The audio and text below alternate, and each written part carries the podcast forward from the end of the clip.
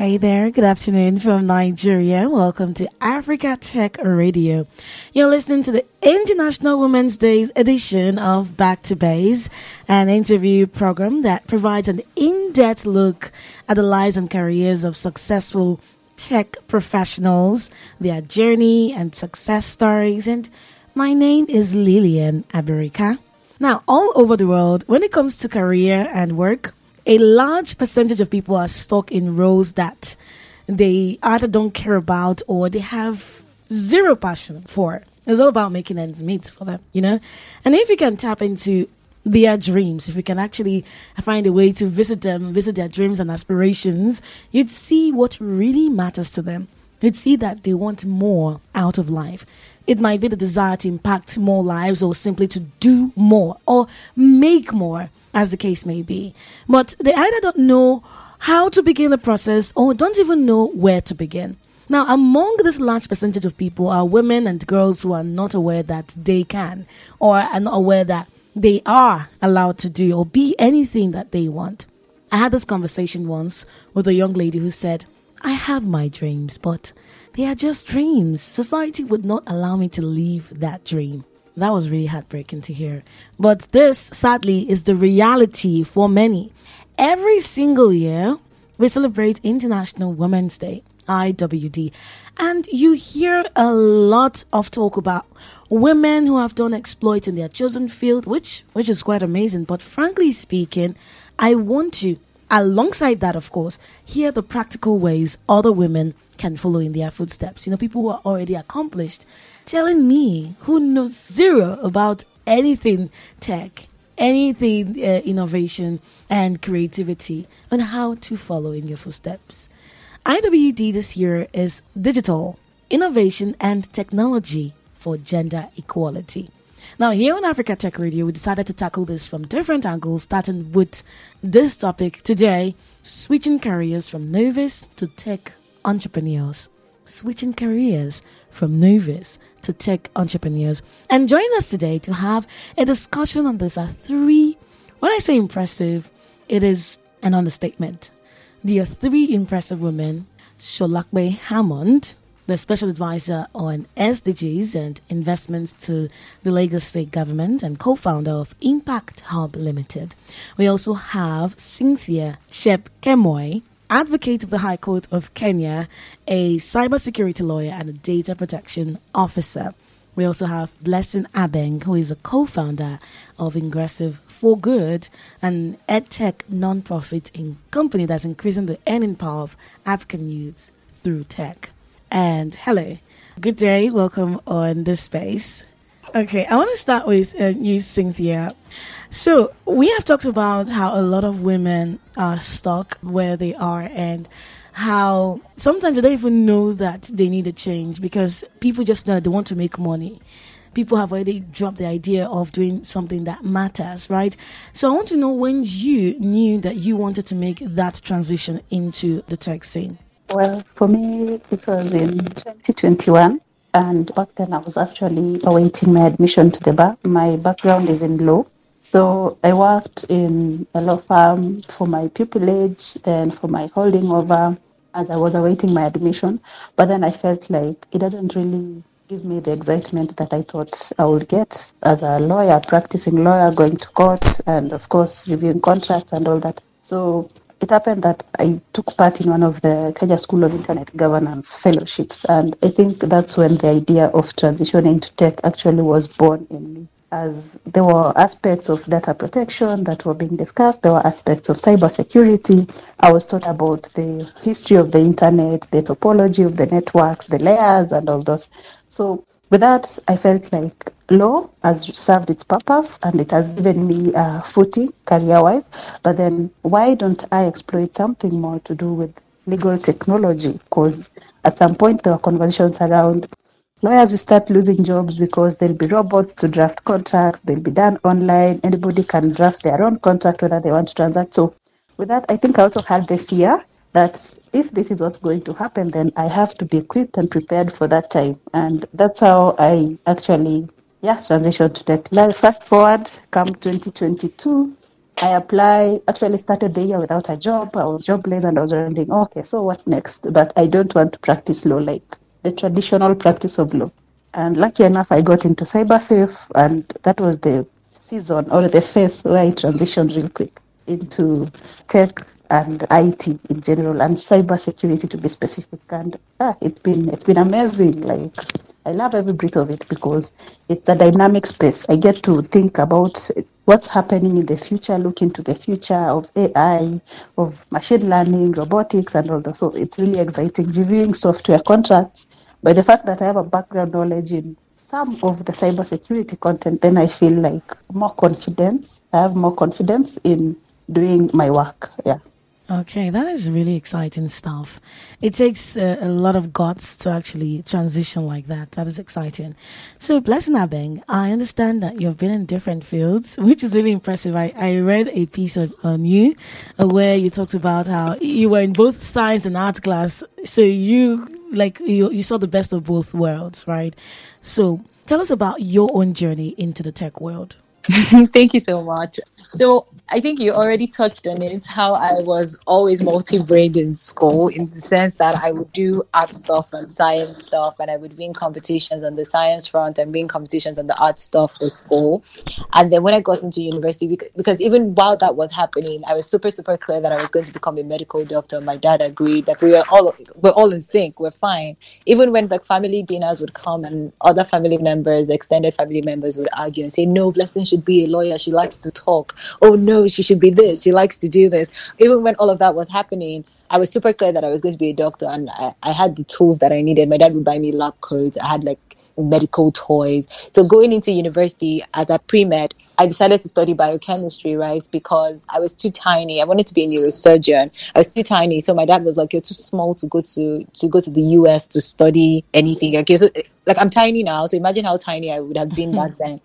So I had to go to Covenant University and I studied biochemistry. And one of the jokes I make is like, I never really realized that biology was bio and then chemistry was completely chemistry, right? So there was a reason they shut down the bio. it was so chemistry related. And while I was doing my IT, I did virology. I also did plant related, I think I did biochemistry. After doing everything, I realized, oh my God, I don't think this is what I want to do for the rest of my life. Like this is great, but I don't think I ever really dealt with the yes, I want to save lives and stuff. But what about the times where I will not be capable of saving the lives? Will mm-hmm. I be mm-hmm. able to deal with the repercussions of that? That was something that was so real mm. to me, and I was like, no, I don't think I want to do this anymore.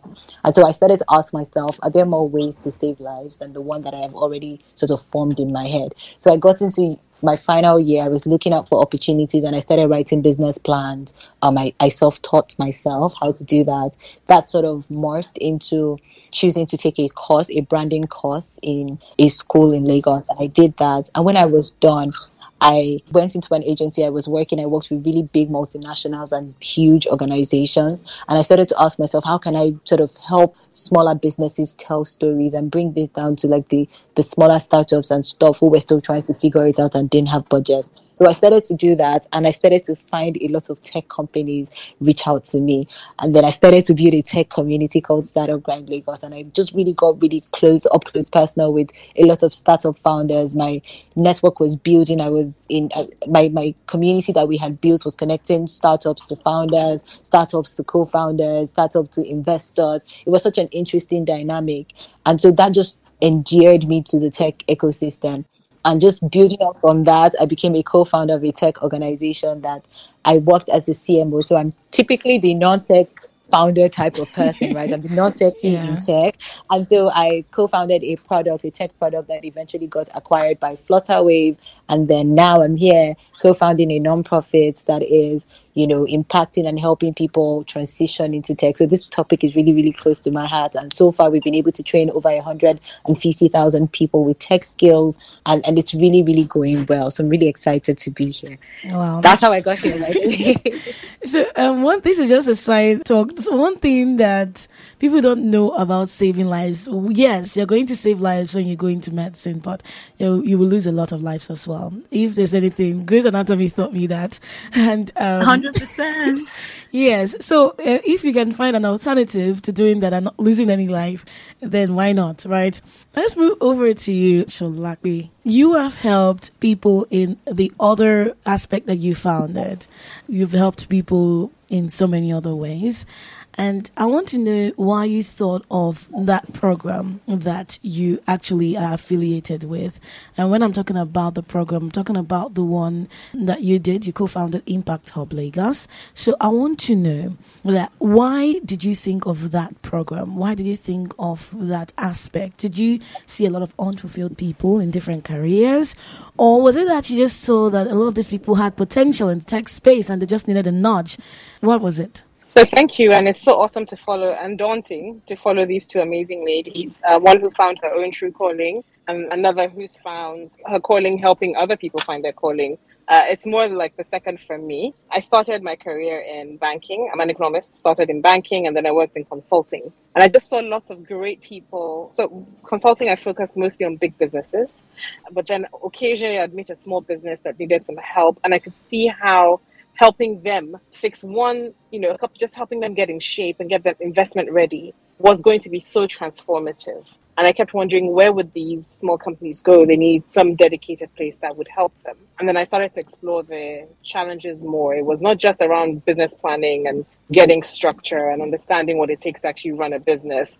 It was also around even solving the logistics challenges, which are really, really huge here for a startup. You can imagine, you know, I'd see business plans where they'd say, I need 50 million naira and 40 or 30 million of that million naira of that money was for buildings and cars and things that had nothing to do with their business. Mm-hmm. And then, of course, I would also go to business plan competitions and international competitions. You would hear companies say or founders say, I started my business two years ago, three years ago, we're in 13 countries. I started you know, five years ago, we're in 25 countries. But Nigerian companies would start and have one location for 20 years. And so the idea for me was how do we help our great businesses scale? And how do we help them solve the hurdle of getting started without requiring a massive amount of resources, which we don't have available? So that was the problem I was trying to solve. But invariably, of course, when you're talking about global scale and lean resources, you will invariably land in tech. Mm-hmm. Uh, and mm-hmm. so I am also a non-techie tech founder. I don't think I'll ever learn to code or do anything on the technical side.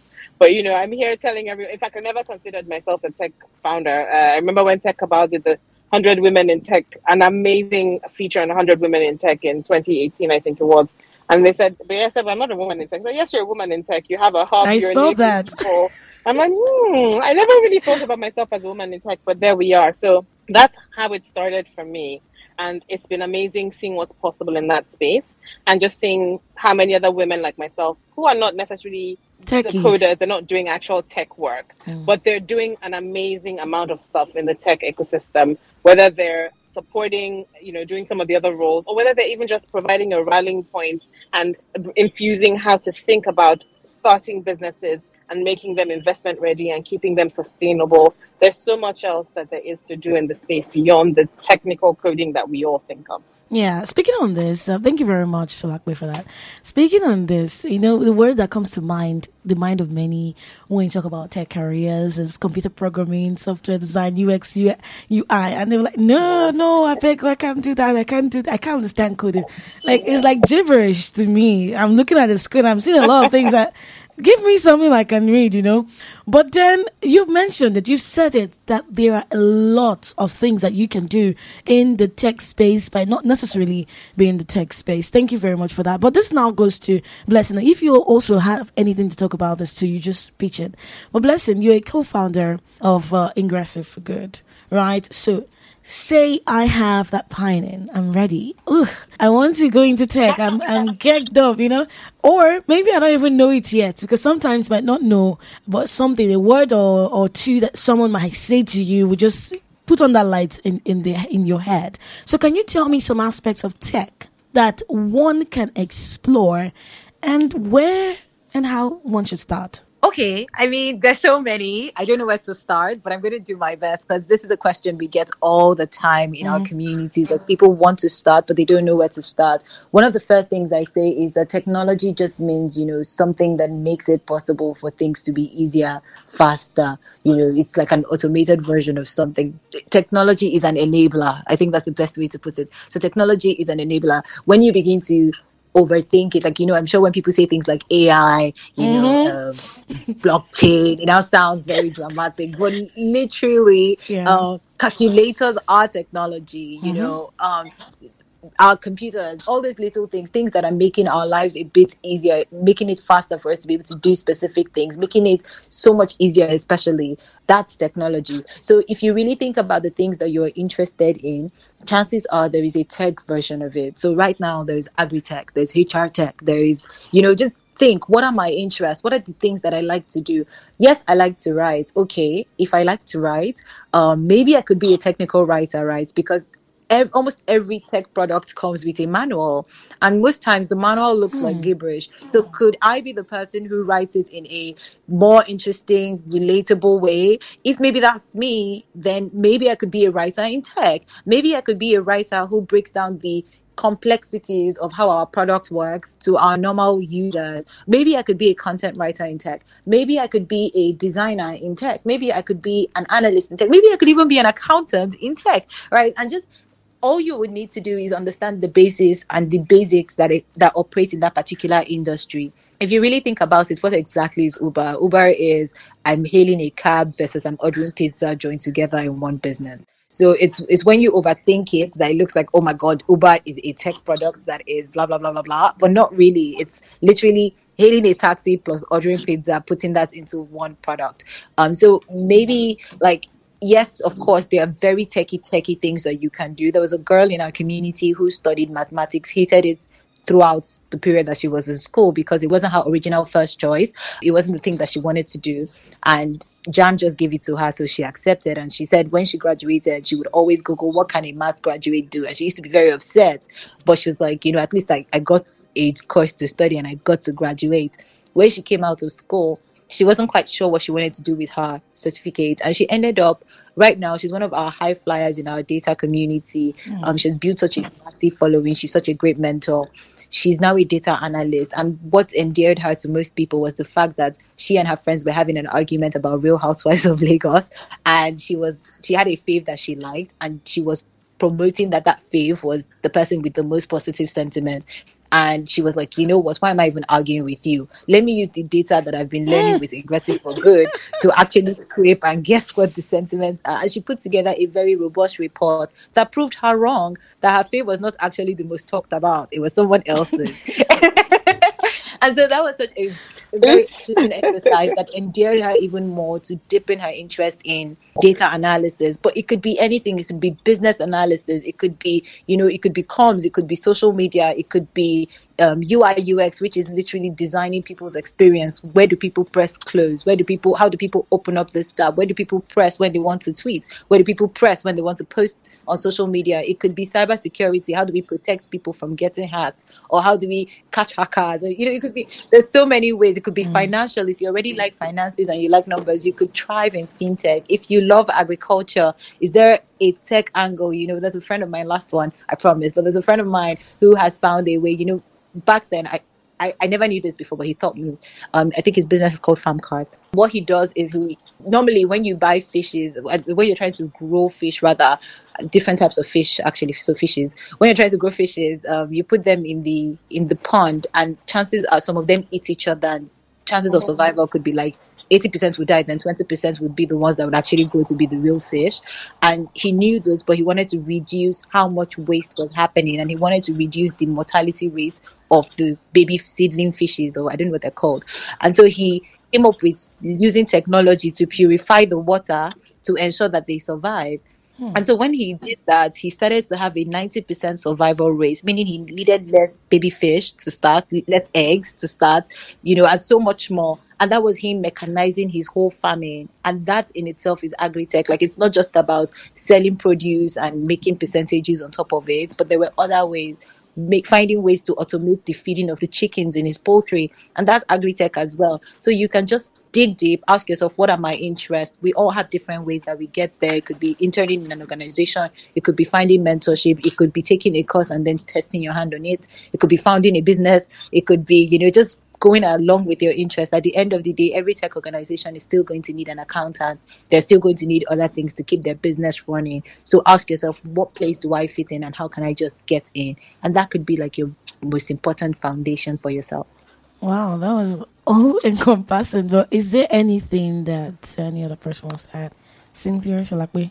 Okay, great. I mean, I think that was a great exposition on all the different roles and all the different ways that one can play. Of course, there's also the fact that it's incredibly flexible. Again, for me and my global domination ambitions, clearly, I love the fact that you can work anywhere in the world and create solutions for anyone in the world and with anyone in the world. I find women are very collaborative. And I think one of the things we probably need to do better is present tech in a different way. So I, I, think Blessing did a fantastic job highlighting some of the challenges. One other thing that strikes me is I find men like get interested in competitive things. They like competitions. Women love solving problems. So women are far more likely to get involved with something if they see that it's going to be about creating solutions. But very often I feel like tech is presented, you know, oh, we're, you know, it's a certain type of thing. It's fintech mm-hmm. and it's fast. And a lot of what we see is the very competitive element of tech and the very technical element of tech. But if we start to look at it more from the perspective of solving problems and bringing different skills to the table to solve problems, I think we'll be able to get a lot more women into the room um, in, in, that space. space. All right. Okay, thank you, Cynthia.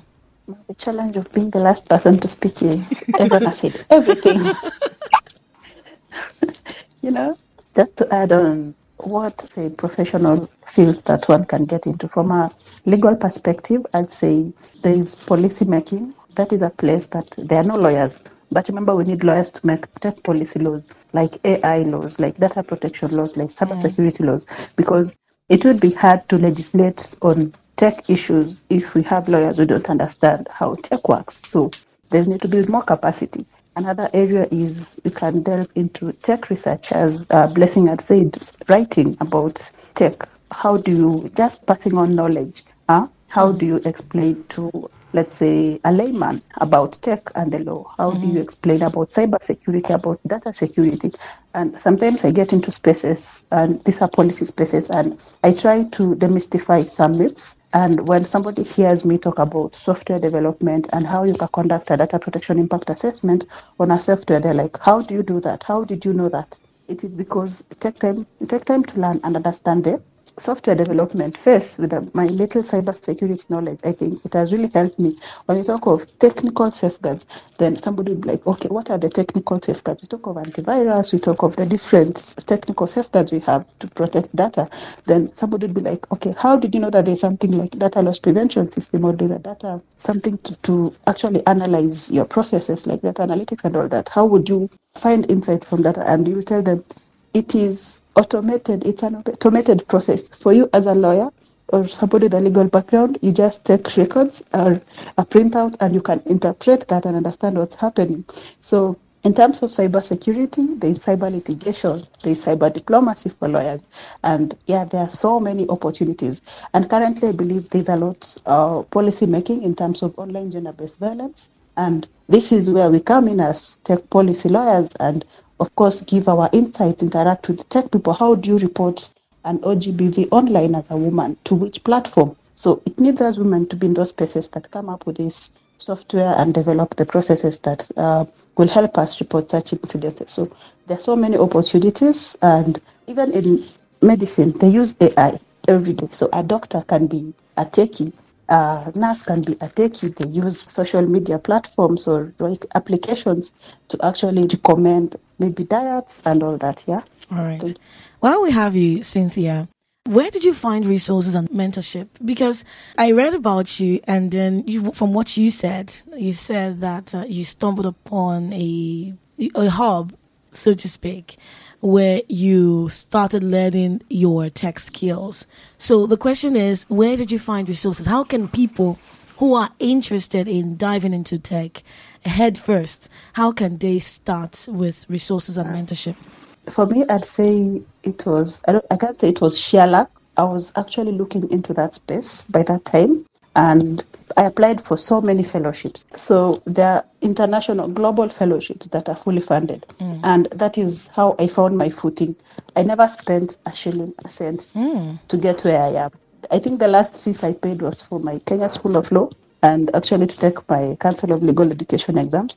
But from Kenya School of Internet Governance to CyberSafe Foundation, a seven one year fellowship to IGF Global Youth Ambassador, those were fully funded programs. And I think it needs consistency and just being on the lookout for these programs because it just needs you to create the time to take part in this fellowship because the moment one has a goal in mind, then it's easy to figure out what do I want to do then we used to have the free master classes. There's TryHackMe, where you just go, one can build up their skills and develop more knowledge because most of the stuff I'm doing, even when I'm at work, it's because of the things I did on my own, okay. and not what I paid for to go and do in school, you know? Mm-hmm. Like, so they just aligned, and I found some sense of conformity in those.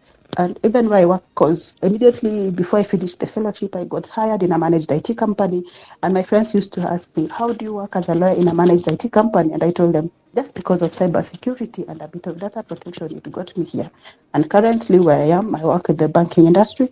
And it's interesting how you interact with systems, like systems that are used to manage services, products, solutions, and all that. So the resources are there, open source, and that's what I can advise a young early career woman or girl that the resources are there, the mentors are there. And interestingly, with CyberSafe, the resources were a lot. Like we, they were just at our disposition.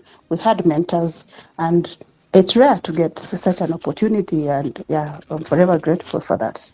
All right, thank you very much, Cynthia. Um, Blessing Abeng, what do you think about this concerning resources and mentorship? I know that Ingressive for Good is into that. In fact, that is like your core reason for existence. Correct me if I'm wrong. So, when it comes to mentorship and finding resources, how do you think interested people can go about it? Oh my God, this one is close to my heart. So mm-hmm. the first thing that we first thing that we realized when we first started was tech is amazing for sure. However, a lot of people didn't have the ability to afford the courses, right? Because they're really, really, really, really, really expensive.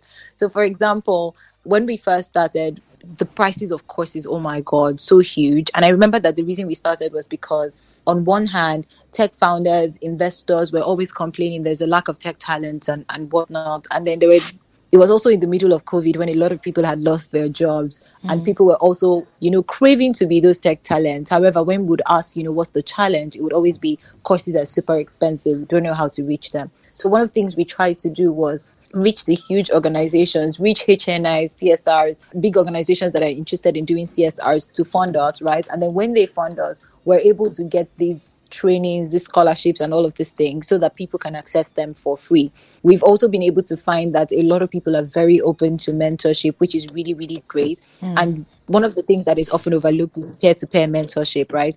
The, the scenario in which your mate, somebody who is your age, or somebody who is at the same level which can also give you their own experience because we're all going through different experiences. What's happening in Kenya may not be what's happening in Nigeria, but you could get a global perspective. So we leverage peer-to-peer mentorship. We have bunch and bunch of resources that we've created. We invite thought leaders around to come spend time with people who are taking our trainings and our courses. They get to ask one on one questions, real life questions, people from Nigeria, outside of, of the country as well, the US, top level organizations from the FANGs. We bring them all in so that people can see different people who are currently re- living their lives or living the lives that they aspire to have and then they can ask one-on-one questions. We also create ebooks free ebooks free resources as well and partner with some of these organizations to change some parts of their curriculum so that it can match and fit into the different learning structures and levels that people are people are in but one of the other things that I really, really wanted to touch on was the misconception. People often would say women don't apply for things, and that used to be like the biggest excuse as to why women didn't get a lot of opportunities. It'll be like, oh, you know, we, we put out this opportunity, but women didn't apply.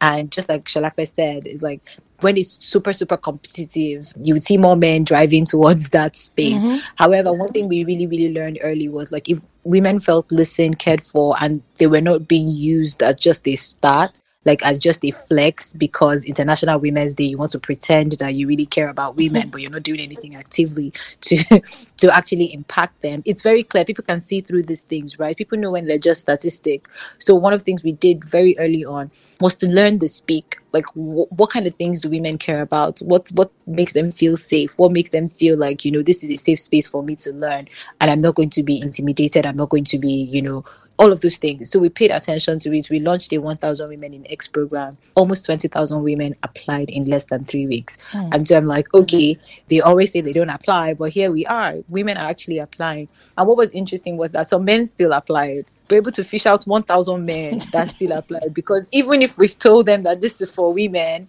they don't they don't care whether you're not qualified for the opportunity. They still push. So, but we're able to filter that out. And the women, we also notice in our current data that more women are completing more programs than men. And so there's that continuity, there's that ability to see that women finish things through. They really take advantage of opportunities and thrive in communities where they feel seen and heard. And also just contextualizing learning, where even if we give resources and make resources available, we help you contextualize that with people, bringing people who have real life experience. So you can ask any question, you can be with them, and you can sort of grow. So those are different opportunities that I've found very, very helpful. And also internship opportunities as well. Those are really, really great. People just having real life practice on on things. That that's also really, really great. Hmm, okay. I can say for Ingressive for Good, I was given a link one time to apply to learn a tech skill back then. But I was not mentally ready, you know. I don't know what it was, maybe whether it was fear or something, but I was not ready. I just went, I started, but I didn't finish. So, And I think that's fine as well. That's really fine. So that's something we see a lot that happens where some people come in and they're like, I'm not sure I'm ready right now for this. You know, sometimes we underestimate what we what it is that we want to learn. And then we come in and it's like, oh my God, what is all this? what is all this? I wasn't mentally prepared. But one of the things that we see that that does for entry level people is number one, you can easily identify, okay, uh, data, nope. Maybe UX UI design, yes, but data, no. Uh, maybe I'm not interested because to be honest, one thing I always say, thanks to my science background, is the goal of an experiment is not to be right; it's to discover, right? And so you're really trying to discover. You're really trying to be sure, you know, with this work, with that work, you don't know for sure. But by trying, you can cancel out things. You can know what you don't want, and you can then begin to get closer to what you want. So that's a great experience. It's a good thing. Don't see it as a bad thing. When you're ready, I'm sure you would, you know, take the bull by the horn.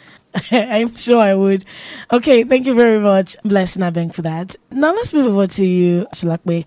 So I mentioned my fears, right? I know a lot of other people who would just put a leg in the water and say, "Oh no, if I if I enter this water, I'm going to drown. I don't know how to swim, and I, I'm not even interested in learning how to swim right now." So, do you have like some tips for women to overcome their fears, the fears associated with uh, transitioning into the tech space? I think one of the th- I, I would always always rep- and everyone knows this is becoming a trope with me. Join a community. I find when you're not going into something on your own, it tends to be a little bit less daunting. And I'll give you a non-tech example. So you know, some of us are always trying to lose weight, and I'm like, oh, I'm gonna do this, and you make your resolutions, and you know it doesn't happen.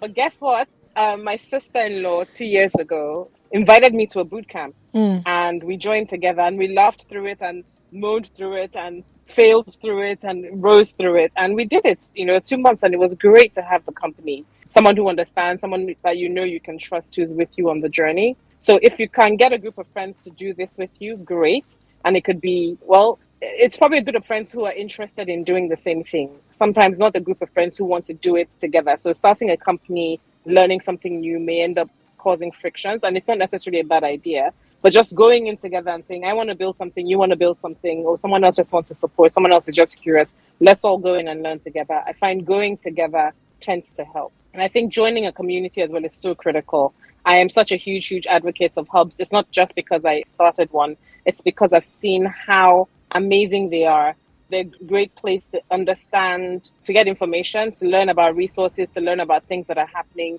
but also to find people like you who are trying to do maybe not necessarily the same thing, but who are trying to do stuff. And I think it's just the best place to situate yourself and grow. So those for me would be the two things. Things that don't really exist as much that I would love. I would love to see more female only spaces. In engineering and in technology generally, I know that you tend to find many, many, much or much, you tend to find many, many more men than women.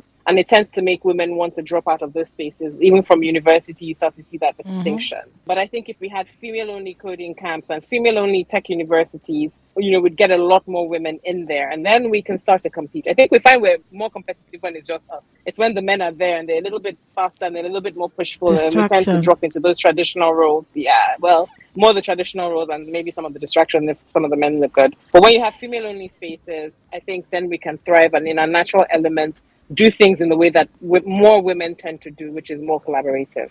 I really agree with that, and I was even going to plug in um, one of those female communities would be She Codes Africa. Um, Oh, yeah. Ada. yeah, I think that that's really one that's thriving, and they're really, really open to a lot of like African women. So please, anybody who's listening should plug in. You know, Hey, That- big plug for She She So something I've noticed from everything that you have said is the fact that tech is one of the most or highly paid spaces in the world. They earn a lot of money.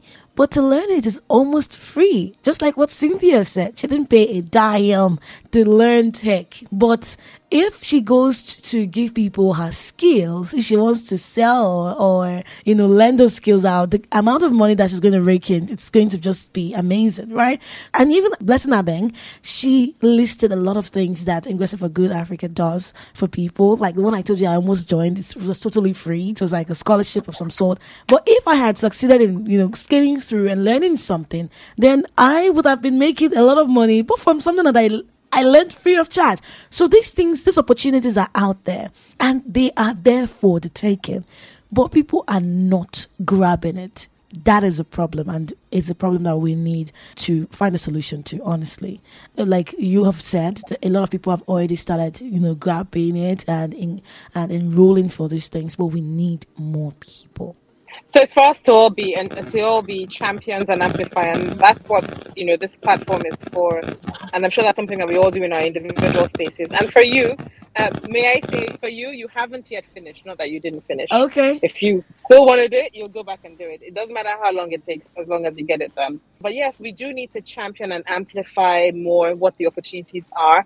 And for me, make that direct connect to what the results are going to be. So let me just talk a little bit. You mentioned the fact that I'm a co-founder at Impact Hub, but I also work for the government. I run the SDG and Investment Office, but I'm also on the board of the Lagos State Science Research and Innovation Council and on the Kaitiaba uh, project where we're trying to build the largest tech campus in Africa alongside the private sector. And some of the things we're trying to do is to really connect the dots for people, bring them in, show them where the skills are, uh, and then show them where the opportunities are. And one of the things we've introduced through the Lagos State Employment Trust Fund is a tech education loan. So you can learn to code or learn AI, blockchain, if you don't have the money to even do it, because as um, I think Blessing distinguished that some of the more advanced skills, you would probably not find those free. You'd need Of to course. pay. But even for those, we're trying to provide the funding that you can then, because you're going to be able to pay back, you know, in two years or six months once you've got that high flying job, right?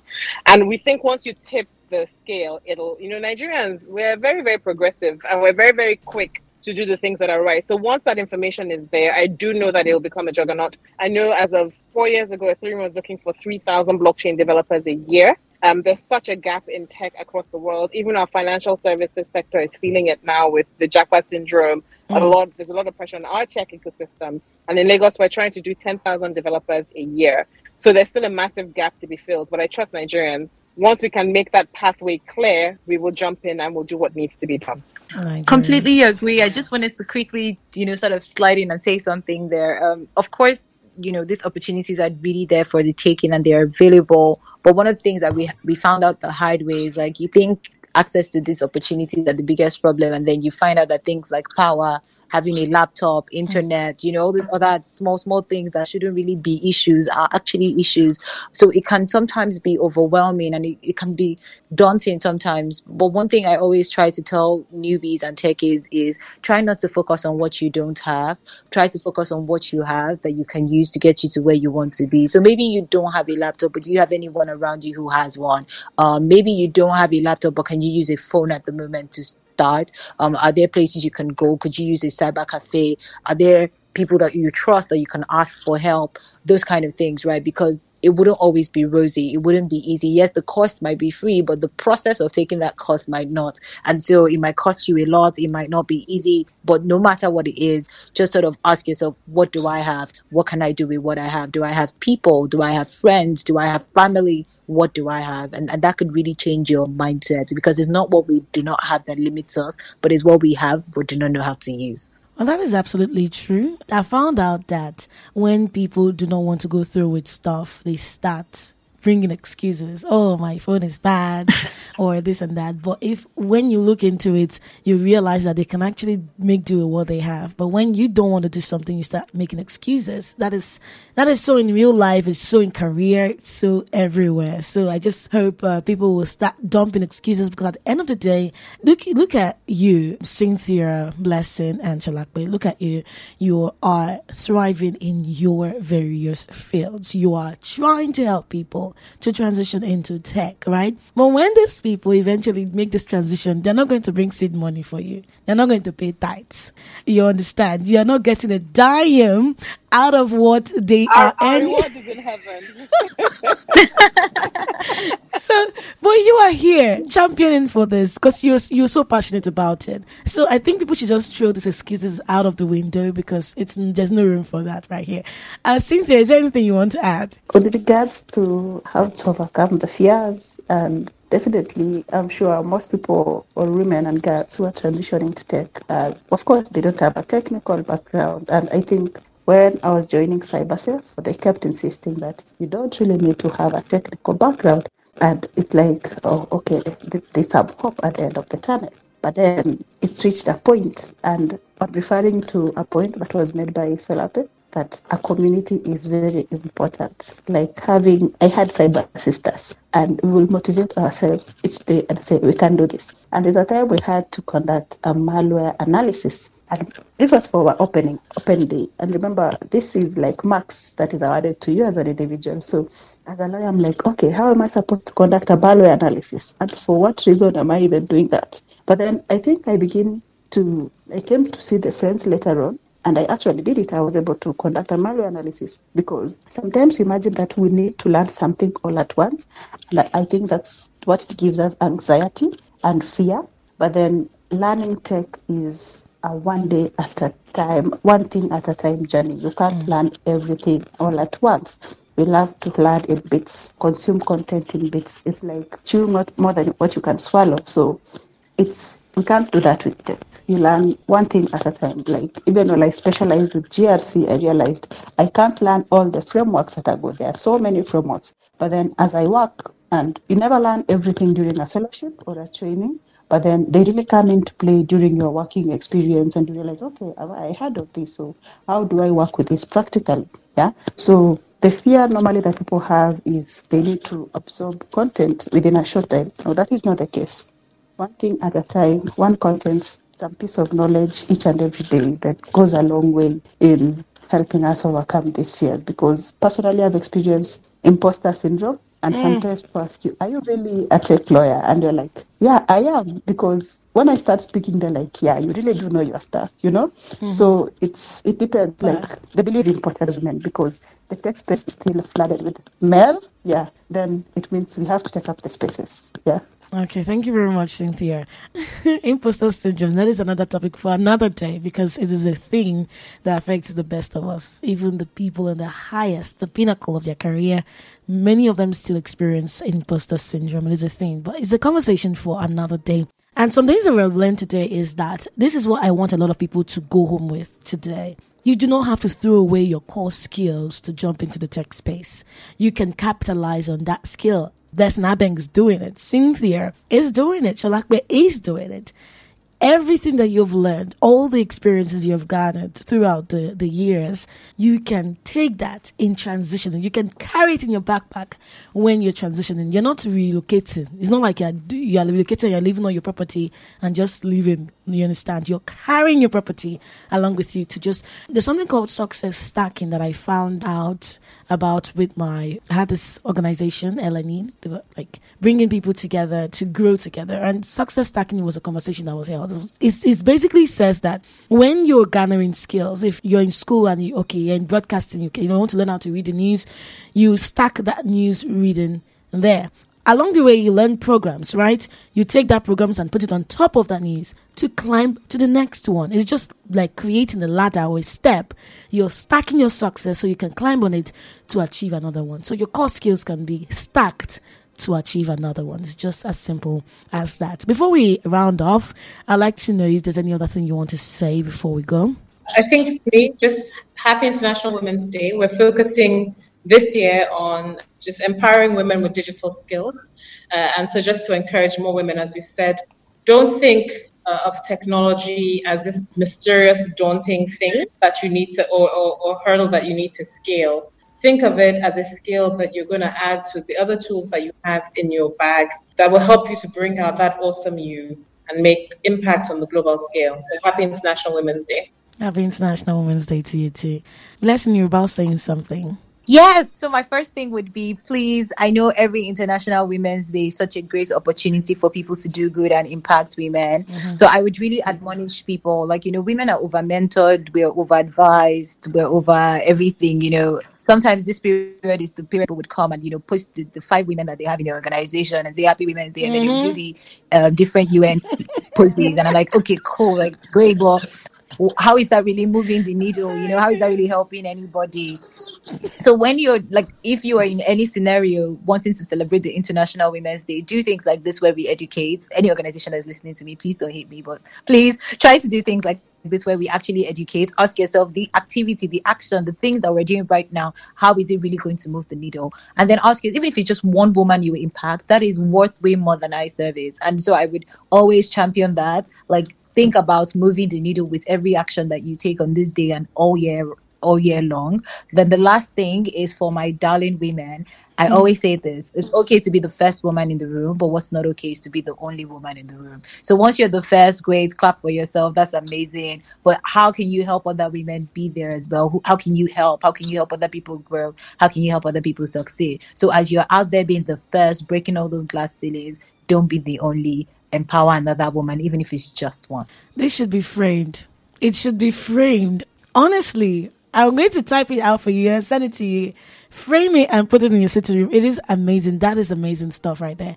Cynthia, what do you have to say before we go? Just like to share with our audience and interested in getting into tech is that it's just about making the decision and taking the first move, the first step, and believing that you can walk through all the processes because everything is about a process. Nothing happens in a flash of lightning. So trust the process and happy International Women's Day. Trust the process. Happy International Women's Day to you too. When I started this program, I mentioned something. I said that uh, International Women's Day is celebrated every year, and when they talk about women in tech, but there's nothing to tell us about how we can follow the footsteps, and that is what you have said as well, because it is concerning. So, from all that you've heard here today, every lingering doubt should have disappeared by now, and you have heard of ways to transition easily with core skills. You have learned that as well. So there's a saying that goes, you miss 100% of opportunities you don't take. So if you don't take it, how would you know whether or not you're going to succeed? Why don't you just start, okay? I'm immensely grateful to you, Solape Hammond, Blessing Abeng, and Cynthia Chep Kemoy. Did I pronounce that well? okay. Thank you very much for joining us today. And please, to my, beautiful ladies right here, if there is any opportunity, we'll still reach out to you. If there's any opportunities that our listeners can tap into, we'll want to share these opportunities on um, social media right here on our on our on air so that they can get this opportunity. So we'll be reaching out to you concerning this. If there's anyone at all, no matter how small it is, we'll be so grateful for that. So we've talked about the transitioning phase. We're now going to continue with getting more girls into STEM in Africa. And then if we've gotten into it, how do we now take off? How do we scale the career? I think it's beautiful that we are taking the path on Africa Tech Radio. We'll also be announcing some opportunities for you if you want to go into tech. So stay glued to our social media platforms on Instagram it is at A Tech Radio, Facebook and Twitter at Africa Tech Radio.com. Thank you very much for listening to Back to Base. My name is Lillian Abirika.